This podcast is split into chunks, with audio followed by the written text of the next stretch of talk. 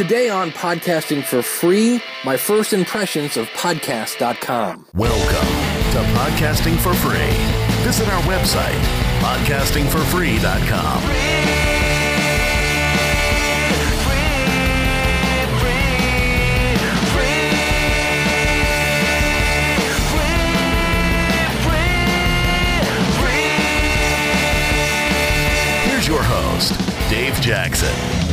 right, welcome to Podcasting for Free. I'm your host, Dave Jackson from the School of Podcasting.com. I always say welcome back to the experiment because for 10 years I've been podcasting, and for 10 years people have said, Can I do it for free? So I set out to do it and I made a quick course, which you can find over at podcastingforfree.com. If you're kind of a hobbyist, just want to dip your toe in the water of podcasting without, uh, well, having to mortgage the house, check out the course at podcastingforfree.com. And I've had a lot of people contact me that said, Hey, do you know about podcasts.com? It's a new media company that is owned by Emerge Media. And they say they are a leading media and internet company focused in the core areas of search, online games, communication, and online dating.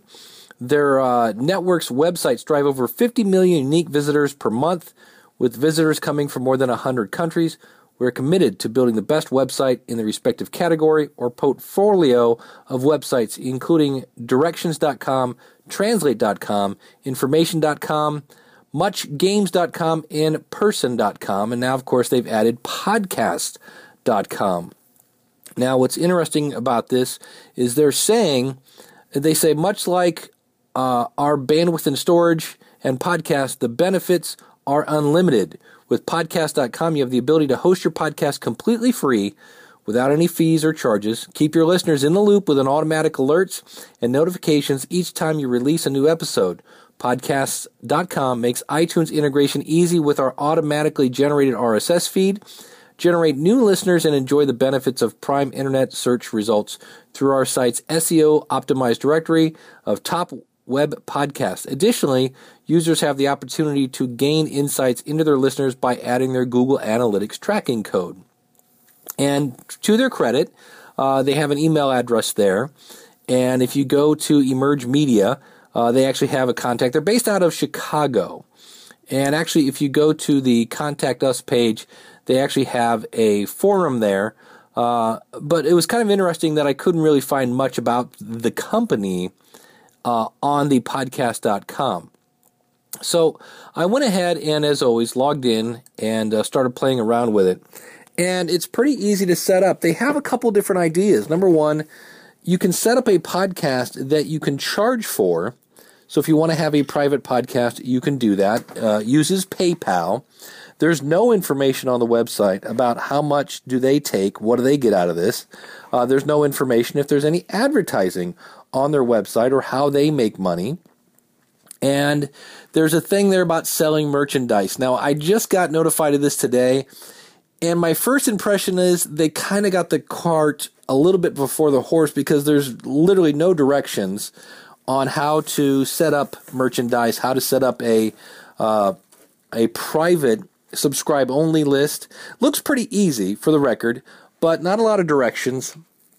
And uh, so I've sent a an email to their support, and we'll see how it works. So far, it seems like everything's working. They're not uh, a ghost company. But I asked them, I'm like, do you change the name of my file? Do you change the format of my ID3 tags? Do you change the format of my file? So let's say it's stereo 128. Are you going to make it 64 mono?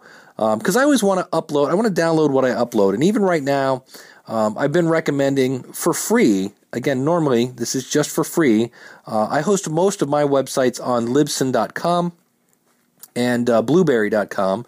You can get a free month at either one of those sites um, by using the coupon code SOP free. But here, the idea of this experiment is no monthly fees. So I've been using Audiometric, even though they do change my file name and they kind of destroy my ID3 tags. So when I looked into this site, number one, you can't download the file. You can't get a direct link to the file from what I've seen. And what they're doing is they give you a brand new RSS feed. Okay, and but here's the big piece that is missing, and this is what I sent their support. Is there any way to redirect my feed? And so far, I didn't see any. So that's why I called this First Impressions of Podcasts.com because that's a deal breaker.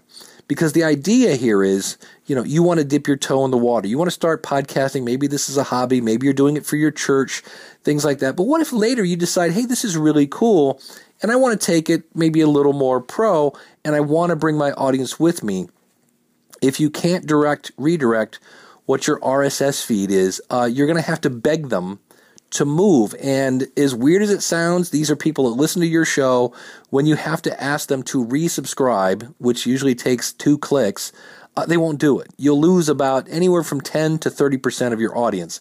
Wish it wasn't true. I've helped many people do this that have started in the wrong direction, and it's kind of a pain. So, here, that's why I like Audiometric in this particular instance because they do have a redirect.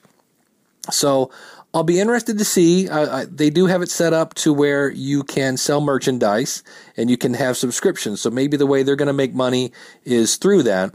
I th- thought it was kind of interesting that their player does not allow you to um, have like a download link. Like if people want to listen to it on their computer, you have to stream it from their website.